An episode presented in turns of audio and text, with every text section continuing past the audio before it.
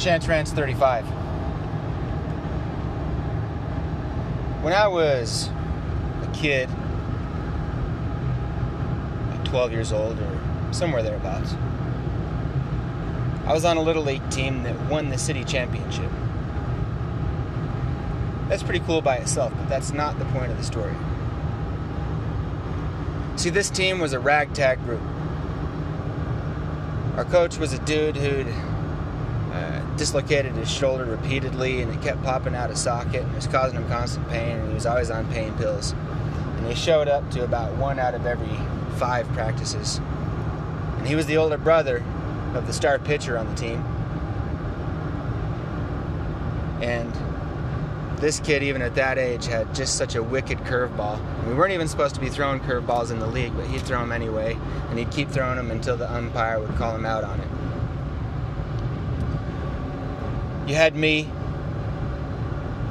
the weird kid, but strong and smart and athletic.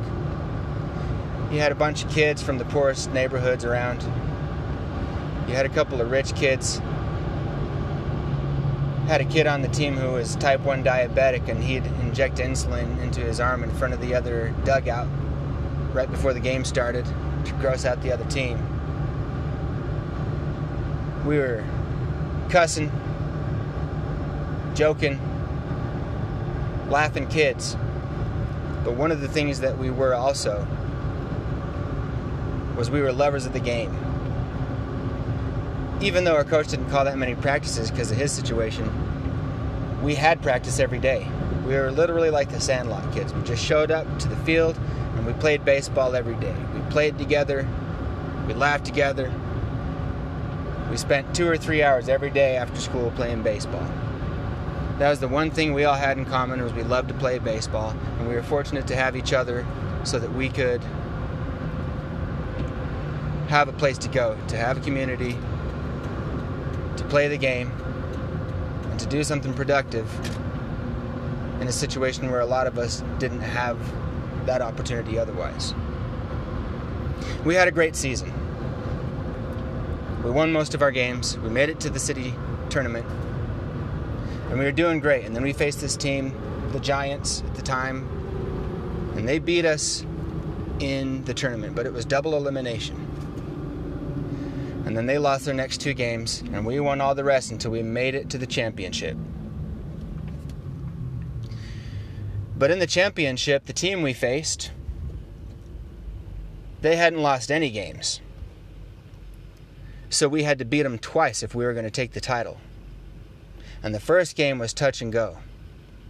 It ended up being a score of 9 to 8 and we won. But here's the thing. The next game was 11 to 1. Why do you think that is? It's because we as a team had the experience of playing for hours and hours every day. We played baseball every day for as long as we could stand it. Some of us would leave, and sometimes there'd be four or five of us just practicing pitching, practicing hitting, practicing fielding, laughing, maybe sneaking a little weed or whatever if we thought we could get away with it. but the point is that we had built a life, a young life at that, an adolescent life. But the freedom that we had, we aligned that freedom with the game that we were playing. It was our mission to play baseball, to be good at baseball.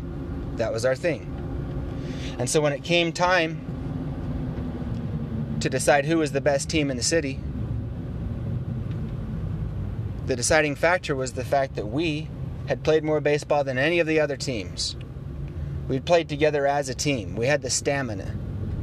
We had the skill. We had the dedication. Playing two games in a row for us wasn't a big deal. We did that every day. But playing two teams in a row for the other team, who honestly were probably a more skilled or at least more athletic team, that was not in the cards. They didn't have the juice, they didn't have the experience. And so, what I want you to consider is if you will have the stamina and experience to push through, when you've got to face your own doubleheader situation. When it comes down to the championship to decide who's the best, who's going to succeed, who's going to get the contract, who's going to get the job, who's going to get the girl, who's going to reach the level that they're shooting for, the deciding factor will often be who's most dedicated, who's most experienced, who's most in alignment with their mission. I learned that lesson as a young boy, and I've never forgotten it because the glory of the championship, the glory of the championship taught me that some things are worth fighting for. And what had once been something that was only for the love of the game and the love of the team, to have a group of friends to be with and to do things with, to unite our common efforts around a goal was rewarded with glory. And that's something that I think a lot of men, women too, but I'm speaking specifically to men with the message of glory. A lot of you have forgotten how valuable a reward glory is. It changes your soul. But if you want to bask in glory, if you want to be the glorious warrior, the glorious leader, you have to earn it. There's no false glory. There might be adulation, but glory is only present in the presence of deservedness. So you decide what you want to do. You surround yourself with people who are dedicated to a common mission and you get after it with every waking moment, every free moment. You design your life around achieving that thing that you wish to be. And when it comes time for the double header, you'll stand alone, or your team will stand apart from all the rest as the greatest. And with that, I bid you a glorious farewell.